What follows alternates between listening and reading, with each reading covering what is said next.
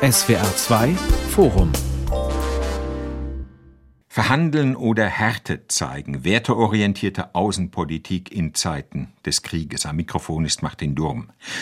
Wir reden, wie schon so oft in den letzten sechs Monaten, über den Krieg in der Ukraine. Aber das geht heute nicht ohne Michael Gorbatschow einzubeziehen. Denn Putins Krieg in der Ukraine vernichtet ja alles, wofür Gorbatschow Ende der 1980er Jahre stand. Frieden, Freiheit, das Recht einer Nation, ihren eigenen Weg zu suchen. Nun ist Gorbatschow gestorben mit 91 Jahren und obwohl er am Ende nur noch ein alter, machtloser Mann war, empfinden das zumindest in der westlichen Welt viele als großen Verlust. Gerade jetzt, wo das Bedrohliche, das vom Ukraine-Krieg ausgeht, ja nicht kleiner, sondern größer wird. Die Gaskrise, die Gefahr eines Supergaus im Atomkraftwerk Saporischia. Das alles verstärkt unsere Ängste, auch unsere Ratlosigkeit. Was tun? Hart bleiben, Putin klare Grenzen aufzeigen oder verhandeln und Kompromisse eingehen. Unsere Gäste im SWR2 Forum sind Professor Dr. Andreas Heinemann Krüder vom International Center for Conflict Studies in Bonn, auch Bonner Konversionszentrum genannt, Dr. Ulrike Franke vom European Council on Foreign Relations in London, sie ist da spezialisiert auf Sicherheitspolitik und Bernd Erbel, er ist Ex-Diplomat, Krisen auch kriegserfahren. Er war Deutschlands Botschafter auf vielen schwierigen Stationen, vor allem im Nahen Osten. Herr Erbel, Russlands Präsident Putin hat heute tiefes Beileid wegen Gorbatschow verlauten lassen. Glauben Sie, er weint tatsächlich seinen Vorgänger eine Träne nach? Ich denke nicht, dass er den Ergebnissen der Gorbatschowschen Politik eine Träne nachweint, denn der Zusammenbruch der Sowjetunion und damit auch der Großmachtstellung Russlands, äh, das daraus sich entwickelte, entspricht sicherlich nicht den Wünschen und den Vorstellungen von Putin. Und ich denke, das äh, teilen auch eine große Anzahl von Russen insgesamt, dass man eben sagt, dass äh, Gorbatschow letztendlich der Totengräber nicht nur der Sowjetunion, sondern auch der Großmachtstellung Russlands war. Hm. In etlichen Nachrufen heißt es ja heute, Gorbatschow sei ein politischer Romantiker gewesen, der von der Freundschaft der Völker, der Staaten träumte, der den Deutschen die Einheit brachte. Aber Sie haben es gerade angedeutet, Herr Erbel, nicht nur Putin, auch viele, viele Russen sagen stattdessen, mit seinen Träumereien hat er die Sowjetunion zum Einsturz gebracht. Zeigt sich hier der tiefe Riss von zwei Weltanschauungen, also wie wir und wie andererseits viele Russen die Welt sehen. Ich denke mal, es ist hier bei Gorbatschow nicht so, dass man sagt, er hat eine rein werteorientierte Politik betrieben und deswegen hat das diese politischen Folgen gehabt, sondern er, glaube ich, war Realist oder wollte Realist sein und sich an den Möglichkeiten orientieren, die dieses Staatsgebilde ihm noch bot. Und da hat er eben festgestellt, dass die Effizienz dieses Staatsgebildes vieles nicht mehr ermöglicht, was man vorher als selbstverständlich betrachtet hat. Herr Heinemann Grüder, der Westen nimmt ja Gorbatschow vor allem wegen seiner Außenpolitik als so eine Art Lichtgestalt war, also Abrüstungsverhandlungen, Truppenabzug aus Afghanistan, der eiserne Vorhang fällt und mit ihm die Mauer. Gleichzeitig wurden die Verhältnisse in Russland aber immer chaotischer zu seiner Zeit. Wollten wir im Westen das einfach nicht wahrhaben? Auf der einen Seite hat man Gorbatschow positiv gesehen, weil er das Ende des Ost-West-Konfliktes maßgeblich mit eingeleitet hat und äh, sich dafür entschieden hat, dass die Sowjetunion sich auf die Innenpolitik konzentrieren muss und die Kosten des Imperiums zu hoch sind und deswegen die osteuropäischen Völker auch alleine entscheiden können und deutsche Einheit möglich ist.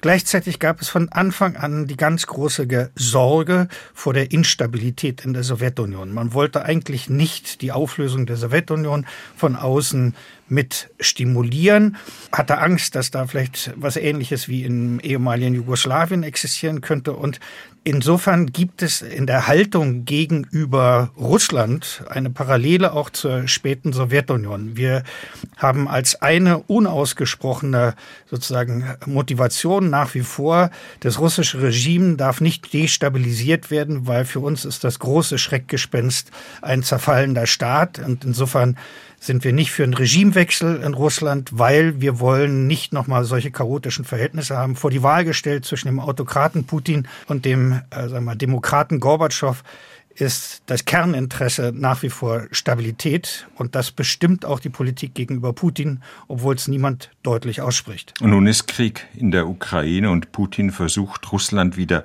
größer, einflussreicher zu machen. Ist das das fatale Band, das Putin und Gorbatschow verbindet?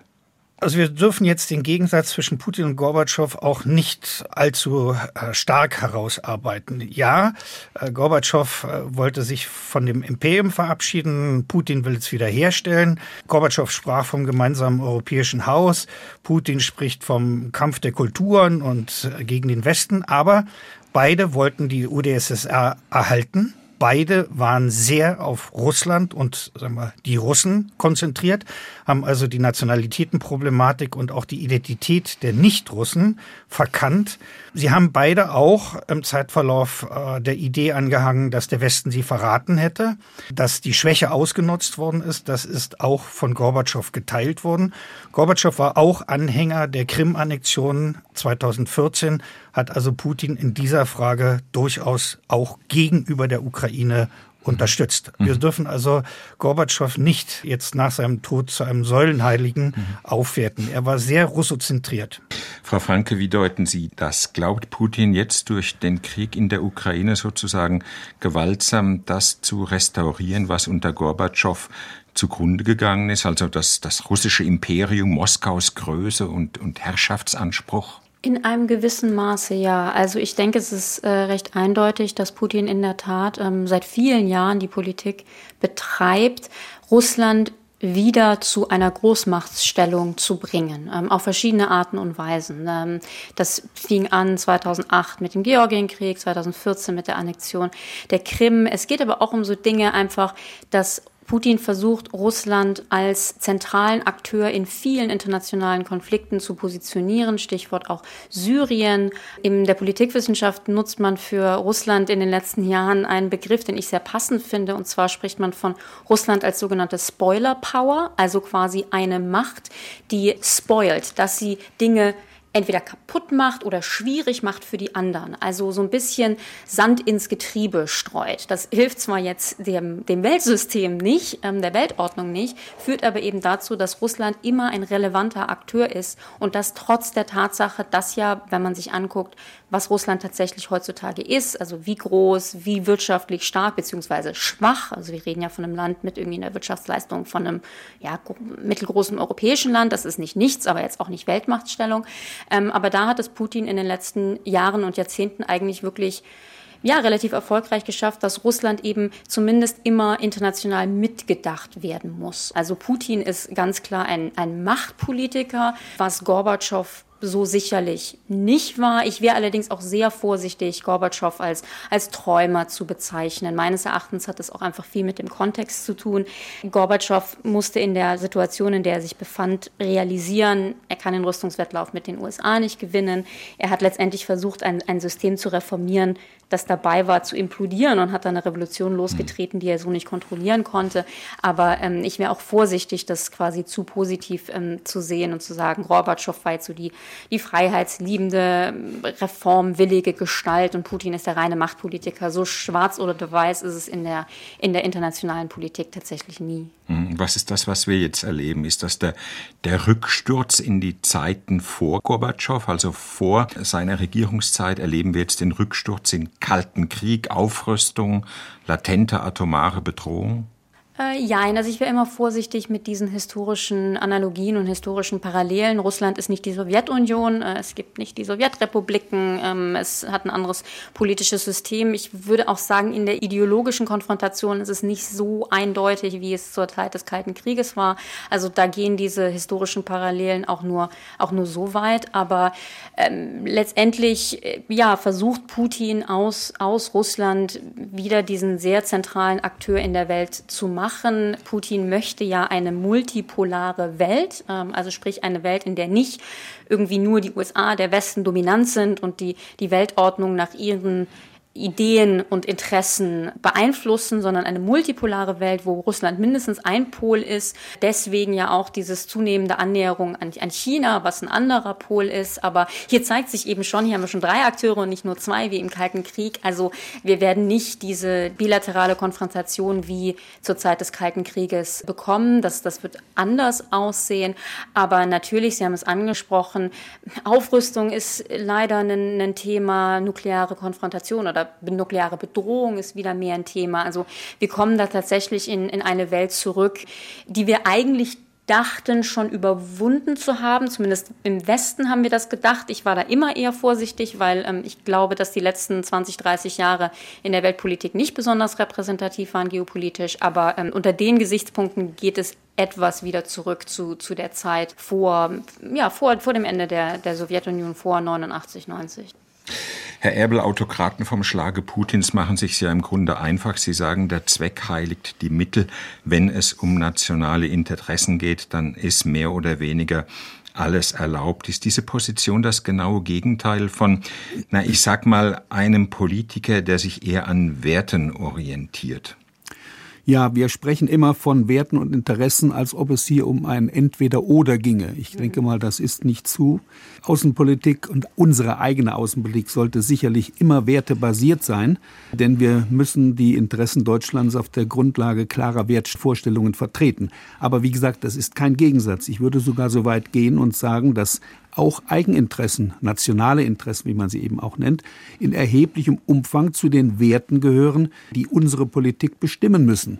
Es ist kein wirklicher Gegensatz, sondern es muss immer so sein, dass Werte und Interessen gleichermaßen Bestandteile der deutschen Außenpolitik sein sollen und müssen. Das schließt sich, wie gesagt, nicht aus. Natürlich gibt es da verschiedene Gewichte. Wir haben Länder wie China, die ein völlig anderes System haben, wo eben auch die internen Verhältnisse nach völlig anderen Gesetzen verlaufen, als dies bei uns der Fall ist. Bei uns ist sicherlich äh, der Wunsch stärker darauf hinweisen zu können, dass die eigene Außenpolitik in hohem Maße wertebasiert ist. Aber es ist kein Gegensatz. Wir müssen immer mit beidem rechnen, denn wenn wir eine bestimmte Politik betreiben, dann kommt es ja auch darauf an, welche Ergebnisse hat sie. Und die Ergebnisse müssen natürlich auch wertebasiert beurteilt werden können. Denn wenn wir Ergebnisse produzieren und Wirkungen erzielen, die negativ sind, dann haben wir etwas falsch gemacht. Dann war auch diese Politik falsch. Hm. Das ist ja so ein Ding mit den Werten. Wir nehmen sie für uns in Anspruch, aber Putin in seinen Auftritten, in seinen Reden tut das eben auch. Sein Wert ist der des großen Russland, ist der von Familie, ist der von Tradition. Also wie findet man sich da zurecht beim Stichwort wertebasierte Politik? Mit den Werten ist es ja so, dass sie immer in bestimmten Gemeinschaften und Gesellschaften hergestellt werden. Das heißt, äh, wir wünschen uns zwar universelle Werte und sie sind vielleicht auch in der UN-Charta niedergelegt und im Völkerrecht, äh, gleichzeitig haben wir immer einen Referenzrahmen, äh, in dem wir unsere Werte definieren. Das ist die eigene Gesellschaft, das ist das eigene politische System, das sind die eigenen Bündnispartner, das sind die Organisationen, in denen man ist. Und mit denen stimmt man sich darüber ab, was für eine Priorität von Werten es gibt. Und wir haben viele Werte, äh, die wir abstrakt vortragen können, die aber häufig auch in Konkurrenz zueinander stehen. Und äh, natürlich äh, stellen wir jetzt fest, dass wir in den internationalen Beziehungen nicht nur einen Machtkonflikt, einen Konflikt um Einflusssphären haben, sondern wir haben auch wieder einen Wertekonflikt, also einen Konflikt zwischen offenen liberalen Gesellschaften, zwischen ge geschlossenen autokratischen Gesellschaften. Insofern haben wir wieder einen Systemkonflikt und nicht einfach nur einen Interessenkonflikt. Und äh, meines Erachtens sind die Werte dazu da, dass man miteinander kommunizieren kann, dass man nicht ständig mit der Pistole mit dem anderen sozusagen sich austauscht, sondern dass es ein gewisses Grundvertrauen gibt, was der andere macht oder was er nicht macht oder wie er kommuniziert. Und das ist das große Problem mit den Autokraten, dass sie letztlich Nutzenmaximierer sind und sagen, alles, was ich tun kann, jede Gelegenheit nutze ich aus und ich investiere nicht in das Vertrauen, sondern bin quasi extremer Egoist. Und, da haben wir ein anderes Verständnis, weil wir uns sagen, wenn wir keine Wertebasis mehr haben, dann müssen wir extrem viel sozusagen in die Kontrolle von Regeln investieren. Das ist anstrengend und entspannender, wenn man Nachbarn hat, wenn man Bündnispartner hat, wo man sich zumindest auf bestimmte Verhaltensregeln verlassen kann. Und das ist diese, diese gemeinsame Wertebasis, die ja eigentlich auch Voraussetzung für Gespräche, Verhandlungen, wie auch immer man das nennen mag, wäre, ist die zerstört? Sie ist jetzt erstmal im Verhältnis zu Russland fundamental zerstört, äh, weil Russland gelogen hat, äh, weil wir auch an bestimmte Dinge glauben wollten, selbst äh, bis zum Schluss meinten, das wäre ja nur Bluff und, und sozusagen just for show. Wir haben die Worte von Putin, von Lavrov ernst genommen und das Vertrauen ist jetzt erstmal grundlegend zerstört. Es war nach 2014 nie wieder vollständig hergestellt und ich glaube, Vertrauen kann dann nur mit ganz kleinen Schritten wieder von unten wachsen dass bestimmte Vereinbarungen eingehalten werden und die man nicht die ganze Zeit eigentlich nur an der Liquidierung des Gegners interessiert. Wir sind im Moment eigentlich in einem Kriegsmodus. Und der Kriegsmodus, das ist auch eine Form von Kommunikation. Kriegsmodus will ich mit dem Gegner keine Einigung, sondern ich will dem Gegner nur meinen Willen aufzwingen. Und das ist das, was im Moment in der Kommunikation zwischen Russland und der Ukraine, aber auch zwischen dem Westen und Russland passiert.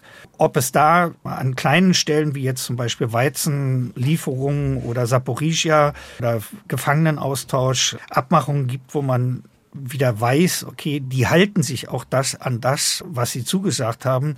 Das wird einen langen Zeitraum brauchen, bis da wieder elementares Vertrauen entsteht. Herr Erbel, Sie als Diplomat, treffen Sie da mit einer, ich sag mal, wertebasierten Politik nicht immer wieder auf ihre Grenzen, wenn sie Figuren wie Putin treffen, der ja einfach nur vor allem nationale Interessen und Einflusssphären kennt? Also das ist ein Grundproblem im Verhältnis zu vielleicht der Mehrheit der Länder weltweit, äh, die eben äh, nach unseren Maßstäben nicht zumindest die Werteskala nicht befolgen, wie wir das uns wünschen würden. Wir müssen allerdings auch anerkennen, und es ist jetzt nicht russlandspezifisch oder Putin-spezifisch, was ich hier sage, sondern wir müssen anerkennen, dass in vielen Ländern der Welt andere Prioritäten gelten als bei uns. Wir leben seit langer, langer Zeit in großem Wohlstand, in Frieden und so weiter und so fort. Das heißt, wir haben ganz andere Prioritäten, als viele, viele Länder auf der Welt das haben.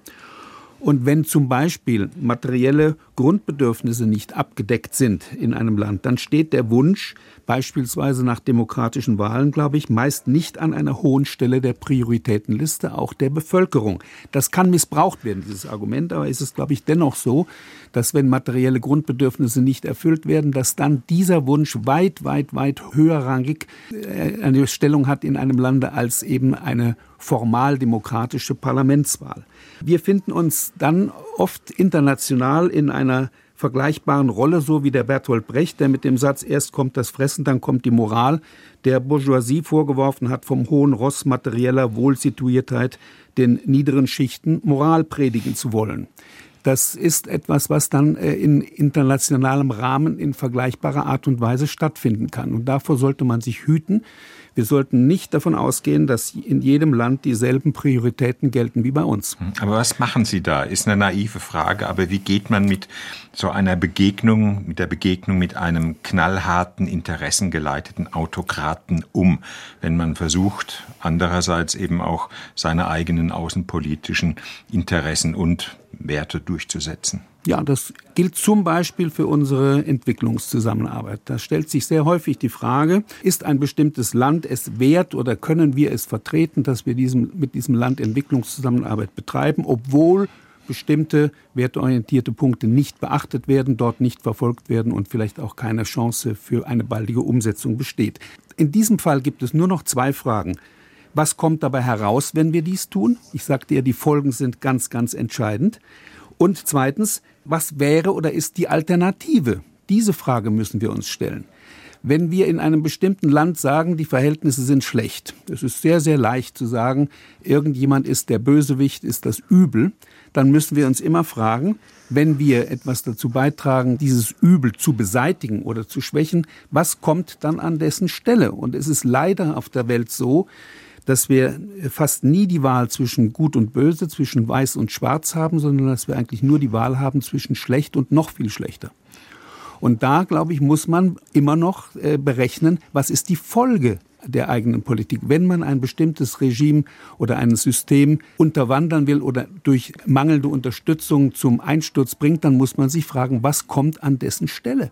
Wir haben ja erlebt, dass im Irak und in Libyen beispielsweise wir Herrscher hatten, äh, bei denen es einem sehr, sehr schwer fällt, irgendein gutes Wort für irgendeinen Teil ihrer Politik zu finden. Aber das, was darauf folgte, war eben noch sehr, sehr, sehr viel schlechter als das, was war. Und diese Frage darf man sich nicht ersparen. Es geht immer darum, was kommt dabei heraus und welche Alternative gibt es zu der Politik, äh, die wir jetzt im Augenblick betreiben. Also wir müssen uns selber auch darüber im Klaren sein, äh, dass wir Interessenprioritäten haben. Und ich will das mal deutlich machen am Beispiel der Ukraine. Wir reden von Völkerrecht. Das Hauptinteresse Deutschlands über die Parteien hinweg ist keine Kriegsbeteiligung. Das heißt, im Unterschied zu den Alliierten im Zweiten Weltkrieg, wir werden nicht gegen Putin so kämpfen, wie die Alliierten gegen Hitler gekämpft haben. Das ist das überragendste Interesse. Dann das Zweite, unsere Gesellschaft muss resilient bleiben. Das heißt also, wir dürfen nicht höhere Kosten für die Ukraine aufwenden, die dann auf unseren eigenen gesellschaftlichen Zusammenhang, auf unseren sozialen Frieden zurückschlagen. Das heißt, wir sind auch in der Hinsicht mehr getrieben, nicht von Völkerrecht, sondern von unserem sozialen Frieden. Wir wollen die globalen Auswirkungen eindämmen. Natürlich sind wir an der Überlebensfähigkeit der Ukraine interessiert, weil wir nicht wissen, was das Ende der putinschen Forderungen ist. Aber wir müssen auch ehrlich sein dahingehend, was unsere eigene Prioritätensetzung ist. Und natürlich werden die von der Gegenseite wie Putin oder anderen Autokraten auch nüchtern einkalkuliert. Die gehen davon aus, dass wir sozusagen viel reden, aber letztlich doch auch Interessenprioritäten haben, die wir abarbeiten und an denen wir uns orientieren. Und wir müssen bei Verhandlungen und auch bei unseren eigenen äh, Kalkulationen, äh, was wir erreichen wollen, davon ausgehen, was sind die Effekte, was sind die Folgen, was sind die langfristigen Wirkungen dessen, was wir tun. Und ich glaube, da müssen wir die letzten 30 Jahre auch noch mal nacharbeiten. Bei Kosovo haben wir gesagt Ausnahme. Die Ausnahme wurde dann leider zur Regel. Bei Libyen haben wir gesagt humanitärer Schutz. Dann wurde das irgendwie zum Regimewechsel. Die Folge war die, dass diese ganzen Argumente, die wir vorgebracht haben, heute die zentralen Legitimationsmuster von Putin sind, der letztlich sagt, ich habe ja am Anfang auch an eure Rhetorik geglaubt, aber dann habt ihr die ganzen Ausnahmen gemacht und insofern müssen wir auch nacharbeiten, was sind die Effekte unseres eigenen Handelns gewesen. Hm. Und ist diesmal nicht auch die sogenannte wertebasierte Außenpolitik, die ja auch Grüne und zum Großteil äh, Politikerinnen und Politiker der SPD für sich beanspruchen, ist die nicht in sich auch permanent widersprüchlich, weil einerseits liefern wir schwere Waffen, andererseits sind wir dazu verdammt, Gas aus Russland einzukaufen, solange es denn geliefert wird. Also stößt man da nicht immer wieder an ein Paradox der eigenen Außenpolitik. Also wir haben widersprüchliche Interessen. Wir haben nach 2014, 15, äh, dem ersten Ukraine-Krieg äh, gesagt, äh, das Hauptziel ist die Stabilisierung des Status quo, nicht die Revision des Status quo. Und ein Jahr nach Kriegsbeginn war sozusagen der Handel mit Russland wieder auf dem Vorkriegsniveau. Wir hatten ein Interesse daran, durch Verflechtung mit Russland sozusagen den Frieden zu erhalten und damit auch billiges Gas einzukaufen. Das primäre Ziel war sozusagen das eigene Wirtschaftswachstum Wachstum in Deutschland aufrechtzuerhalten, weil jedes Gas, was wir woanders gekauft hätten, Rückwirkungen auf das deutsche Wirtschaftswachstum und auf die Arbeitslosigkeit und all das gehabt hätte, was wir jetzt für den Herbst und für den Winter befürchten. Auch da müssen wir sagen, wir haben das eine gesagt und das andere getan. Und natürlich hat Putin das mit einkalkuliert, hat gesagt, letztlich haben sie sich doch nach 2014, 15 dafür entschieden, eine Art von ja, unausgesprochenem Elitenpakt mit mir wieder zu schließen. Die deutsche Wirtschaft kam wieder, das deutsch-russische Forum war wieder aktiv. Wir sind also sehr schnell wieder zurückgekehrt zu dem vorherigen Modus operandi und das ist als Message da auch angekommen. Das heißt, ich will auch sagen, wenn wir nicht konsequent sind bei der Verfolgung bestimmter Werte, dann wird uns das nur als Zynismus ausgelegt und letztlich auch als Schwäche, die nutzbar ist, weil dieses Missverhältnis zwischen Rhetorik und Praxis ist natürlich auch ein Instrument, mit dem man auf die Innenpolitik in Deutschland einwirken kann und dieses Feld bespielt Putin. Hm. Dieser Unterschied zwischen Rhetorik und Praxis liegt meines Erachtens in, in Deutschland auch sehr daran, dass ich manchmal den Eindruck habe, die deutsche Politik traut ihren Wählern oder der Bevölkerung letztendlich sehr wenig zu. Also dieses ehrliche Aufschlüsseln unserer außenpolitischen Prioritäten. Ähm, wir wollen keinen Kriegseintritt, äh, diese ganz verschiedenen Interessen, die er genannt hat.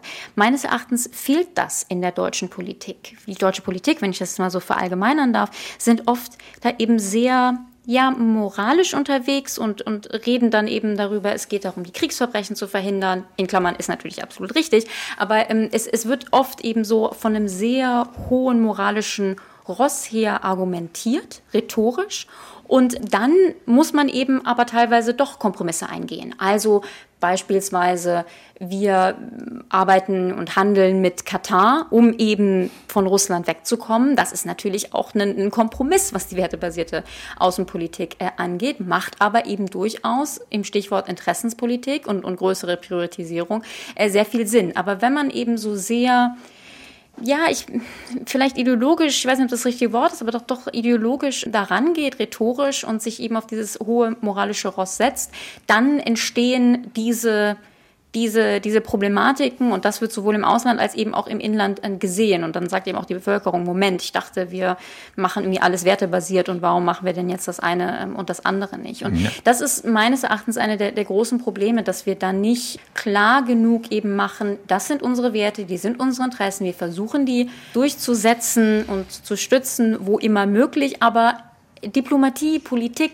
besteht eben auch aus Kompromissen. Niemand ist perfekt. Wenn wir hundertprozentige Politik machen würden, wo wir nur mit den Akteuren zusammenarbeiten, die eine perfekt weiße Weste haben, dann, dann können wir mit überhaupt niemanden zusammenarbeiten, uns eingeschlossen.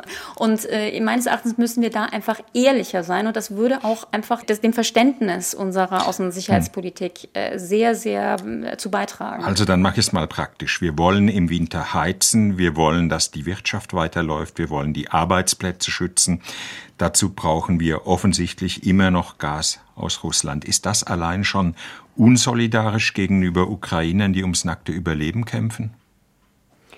Ähm, nein, da, da, kommt es jetzt äh, drauf an, in welchem Ausmaß. Also meines Erachtens ähm, hat, die, hat die Bundesregierung da diese Gratwanderung äh, durchaus äh, gut versucht. Man hat am, am 24. Februar sehr klar gesagt, es ist ein äh, Bruch des internationalen Rechts, dieser Angriffskrieg äh, Russlands gegenüber der Ukraine. Wir setzen hier starke Zeichen. Wir haben mit der EU oder innerhalb der EU sechs Sanktionspakete verabschiedet, ähm, die die russische Wirtschaft auch empfindlich treffen. Wir unterstützen unterstützen die Ukraine. Ähm, aber natürlich muss auch Deutschland, muss auch Europa gucken, wie, wie weit können wir gehen, ohne uns dann dahingehend so zu schwächen, dass wir am Ende auch einfach zu schwach sind, um zu agieren. Also es macht ja auch keinen Sinn, wenn wir jetzt sagen, wir legen die deutsche Wirtschaft lahm und dann können wir in, in ein paar Monaten oder im Jahr dann auch überhaupt niemandem mehr helfen. Also natürlich, wie gesagt, es geht darum, dass, dass Außenpolitik immer die Abwägung von strategischen Interessen und von Fähigkeiten ist und dass man da eben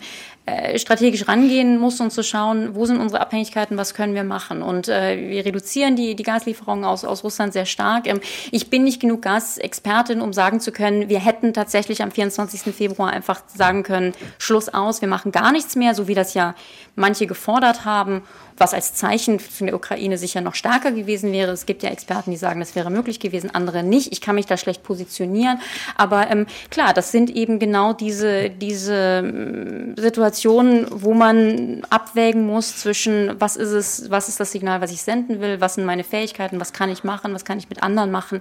Und das sollte man vor allen Dingen auch einfach sehr, sehr klar kommunizieren. Mhm und, und erklären und warum man das eine macht und das andere nicht. Und ähm, ja, dann wird das nicht 100 Prozent alles sein, was die Ukraine gerne hätte, aber man kann sich eben doch so positionieren, was wir inzwischen auch eben tun, dass man sich klar hinter die Ukraine stellt und sagt, wir, es ist auch in unserem Interesse, die Ukraine zu unterstützen, Russland zu schwächen, ähm, äh, da zu helfen, um eben dieses diese wertebasierte, das wertebasierte internationale System, das wir haben und von dem wir so stark äh, profitieren, um das auch aufrecht äh, zu halten und ein klares Zeichen zu setzen, dass man da nicht einfach äh, machen kann, was man, was man will. Es ist jetzt schon mehrmals angesprochen worden, der Westen, die Europäer, Deutschland besonders, setzen sich gerne aufs hohe moralische Ross und stoßen dann ganz schnell auf die Widersprüchlichkeit, die so ein Ritt mit sich bringen kann, Herr Erbel. Henry Kissinger, der Außenminister unter Nixon, ähm, war ja der Inbegriff des amerikanischen Außenpolitikers, der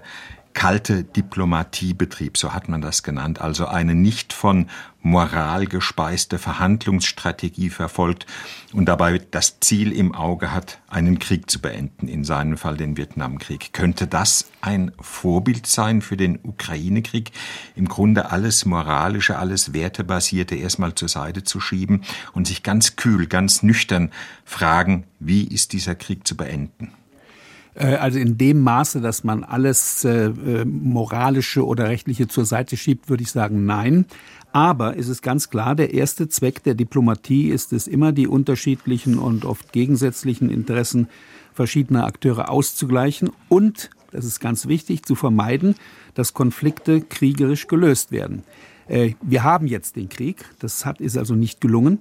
Aber es bleibt immer noch der Satz richtig, Frieden ist nicht alles, aber ohne Frieden ist alles nichts.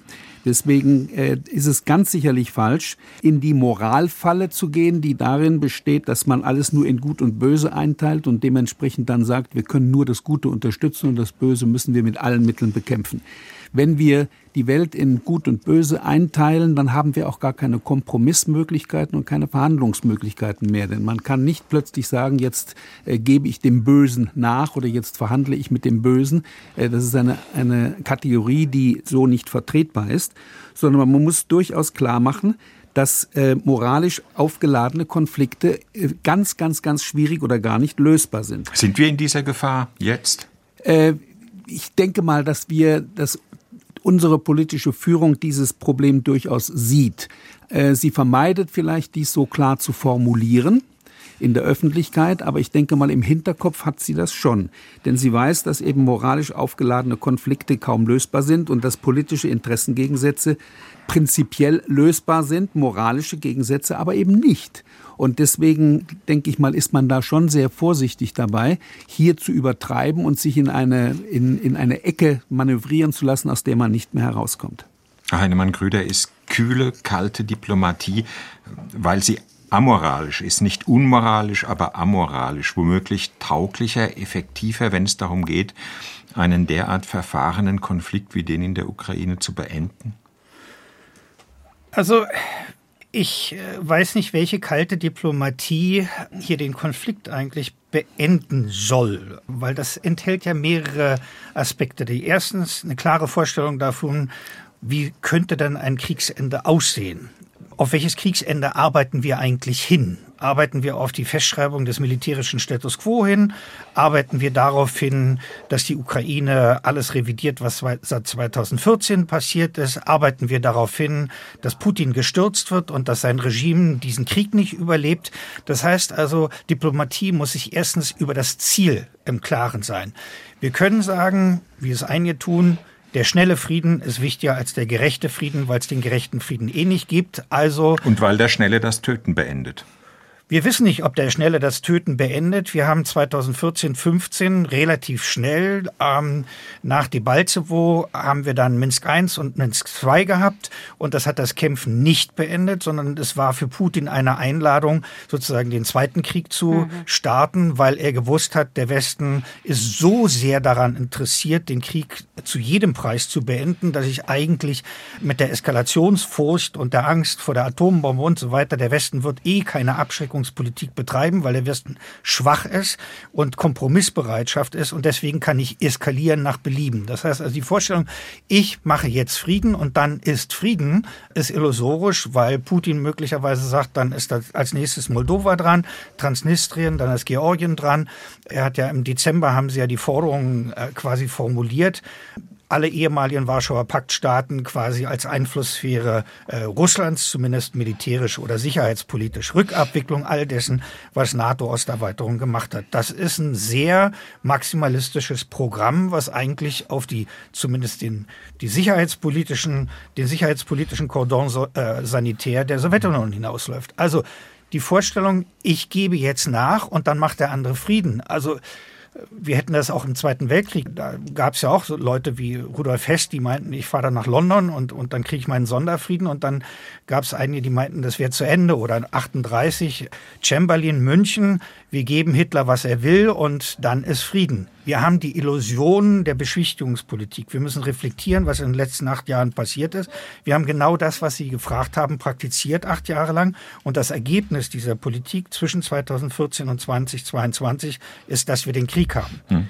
also insofern will ich nur sagen, kalte, äh, wir müssen letztlich äh, wissen, welche Stärken brauchen wir, um letztlich Putin zu einem diesmal nachhaltigen Frieden zu zwingen.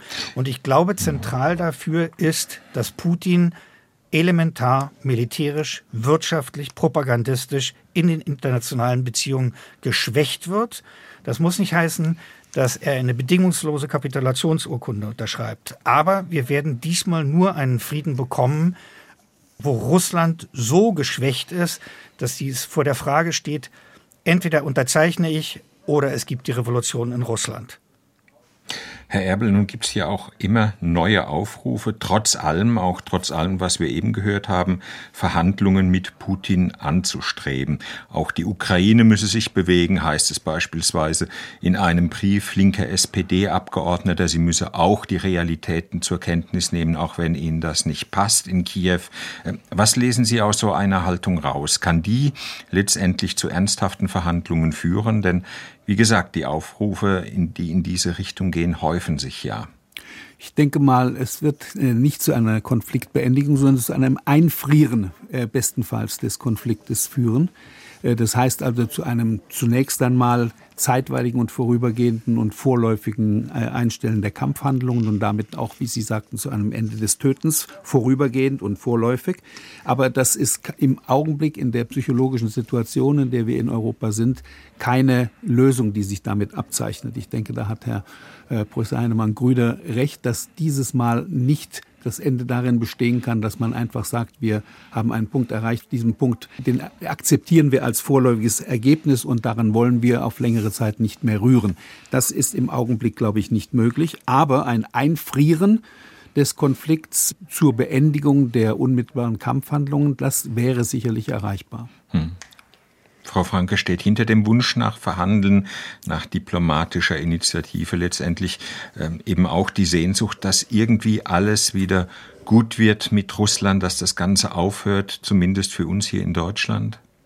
Mit Sicherheit. Und ich muss zugeben, ich finde diese, diese offenen Briefe etc. zunehmend realitätsfern. Also da hat sich in den letzten sechs Monaten, habe ich den Eindruck, auch so gar nichts dran getan. Ähm, es ist natürlich total einfach und wohlvoll, sich hinzustellen und zu sagen, also jetzt brauchen wir aber wirklich Frieden und wir sollten wirklich verhandeln. Ich meine, wer will denn denn widersprechen? Natürlich brauchen wir Frieden. Und natürlich wird dieser Krieg irgendwann auch mit Verhandlungen enden. Jeder Krieg hat irgendwie mal mit, mit Verhandlungen ähm, geendet. Die Frage ist nur, wie stehen die Akteure zu dem Zeitpunkt ähm, da?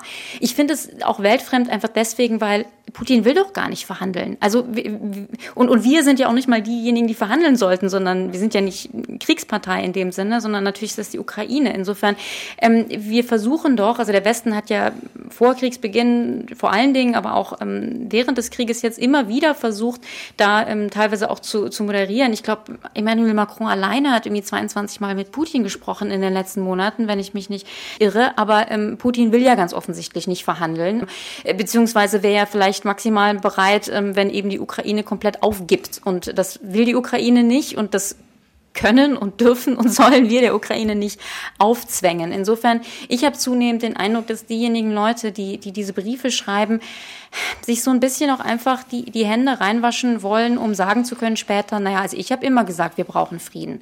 Und da denke ich mir, ja schön, aber da kommen wir jetzt irgendwie nicht, nicht mit weiter. Insofern, ich kann da eigentlich nicht mehr so wahnsinnig viel mit, mit anfangen. Ziel muss sein, ähm, die Ukraine so zu positionieren, dass sie ähm, da mit einem Ergebnis rausgeht, was, was irgendwie akzeptabel ist und in jedem Fall, also selbst wenn die Ukraine in Anführungsstrichen gewinnt, was auch immer das heißen soll, haben sie ja trotzdem Zehntausende Menschenleben verloren, Städte wurden ähm, zerstört. Also als Gewinner geht da, geht da eigentlich überhaupt niemand raus. Aber das ist eigentlich so dass das, das Mindeste, dass die Ukraine sich mit dem ähm, mit dem Frieden, wie er dann letztendlich kommt, ähm, irgendwie wohlfühlen kann. Und einfach jetzt zu sagen, wir wollen jetzt Frieden, wir frieren das ein. Was für ein Frieden ist das denn für die Ukrainer in den besetzten Gebieten? Wir haben ja Butscha etc. gesehen, wie das aussieht. Insofern ähm, ist es auch einfach wirklich sehr einfach, so zu tun, als wenn jetzt der Kampf stoppen würde und wenn wir jetzt da quasi eine große Käseglocke drüber setzen, als, als gäbe, gäbe es dann Frieden in, in vielen Teilen der Ukraine. Daher, ähm, ich, ich, bin, ich, ich kann da nicht mehr so viel mit anfangen und bin nicht sicher, ob es so viel Sinn macht, ähm, immer wieder quasi dieselben Argumente nach wir sollten jetzt aber mal wirklich mal verhandeln und wir brauchen Frieden ähm, wie immer wieder zu, zu wiederholen und zu äh, diskutieren. Herr Heinemann-Krüder, sind wir womöglich in der Ukraine an einem Punkt, wo ohnehin nichts mehr geht, egal ob mit kalter oder wertebasierter Diplomatie, weil es einfach nicht mehr vorstellbar ist, dass eine unabhängige, lebensfähige Ukraine in Frieden existiert und parallel dazu Putin in Moskau an der Macht bleibt? Dass sich das ausschließt? Der Konflikt wird nicht ewig weitergehen. Äh, er wird sich noch äh, durchaus Monate, wenn nicht bis tief in das nächste Jahr hinein äh, hinziehen. Ich gehe nicht davon aus, dass es so lange wie Afghanistan, so 20 Jahre, dauern wird. Die Frage ist die, was war das Problem, äh, das diesen Krieg ermöglicht hat und das wir diesmal lösen müssen? Und das entscheidende Problem ist, gibt es Sicherheitsgarantien für die Ukraine? Alles andere kann Lebensfähigkeit mit Wiederaufbau und so weiter gelöst werden, äh, auch wenn das schmerzlich sein wird. Die entscheidende Frage bei den Sicherheitsgarantien ist, wir haben lange Jahre gesagt, wir dürfen die Ukraine nicht in die NATO aufnehmen, um Putin nicht zu provozieren. Jetzt haben wir ihn nicht provoziert und er fühlte sich ermutigt, dadurch den Krieg zu beginnen. Das Argument, wir dürfen Putin nicht äh, provozieren, ist letztlich vom Tisch, äh, zumindest was die NATO anbetrifft. Das Entscheidende ist nicht, wir wollen Putin nicht provozieren, sondern wir wollen keinen Krieg für die Ukraine führen. Das heißt, wir Aber wenn Sicherheitsgarantien gegeben werden, passiert ja genau das. Dann müsste die NATO, der Westen, Europa genau das tun, was sie jetzt verweigern, nämlich im Ernstfall, falls es eine Ukraine-Krieg 2 gibt, im Ernstfall gegen Russland in den Krieg ziehen. Das hieße de facto Sicherheitsgarantien abgeben. Richtig. Also die Neutralität hatte die Ukraine auch keine Option. OSZE hatten wir auch. Das war sozusagen Konfetti, nicht durchsetzbar. Insofern muss es eine andere Qualität geben, um diesen Krieg zu beenden. Das wird meines Erachtens nicht eine Rückkehr zum Status quo ante geben. Das, das ist illusorisch. Aber wenn wir uns über Diplomatie Gedanken machen, dann müssen wir uns darüber Gedanken machen, wozu sind wir eigentlich bereit äh, und was sind die Lehren aus der Vergangenheit.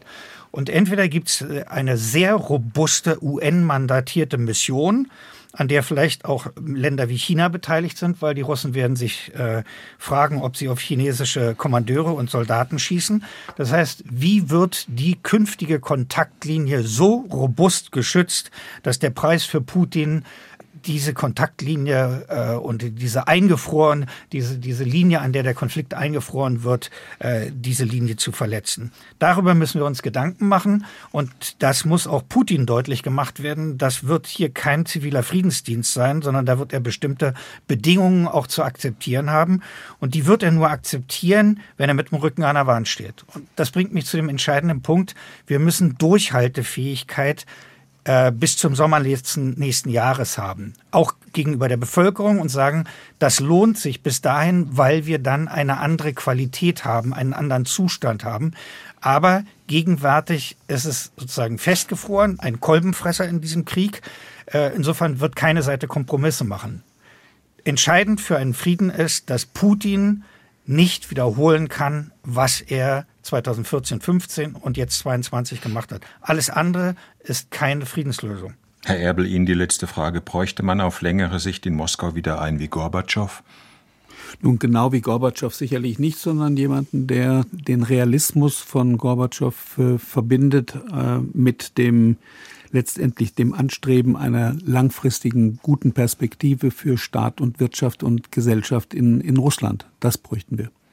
Verhandeln oder Härte zeigen, werteorientierte Außenpolitik in Zeiten des Krieges. Darum ging es in diesem SWR2 Forum. Herzlichen Dank an Bernd Erbel, Ex-Diplomat, an Professor Dr. Andreas Heinemann-Grüder, ist vom International Center for Conflict Studies in Bonn und an Dr. Ulrike Franke vom European Council on Foreign Relations in London. Am Mikrofon war Martin Durm.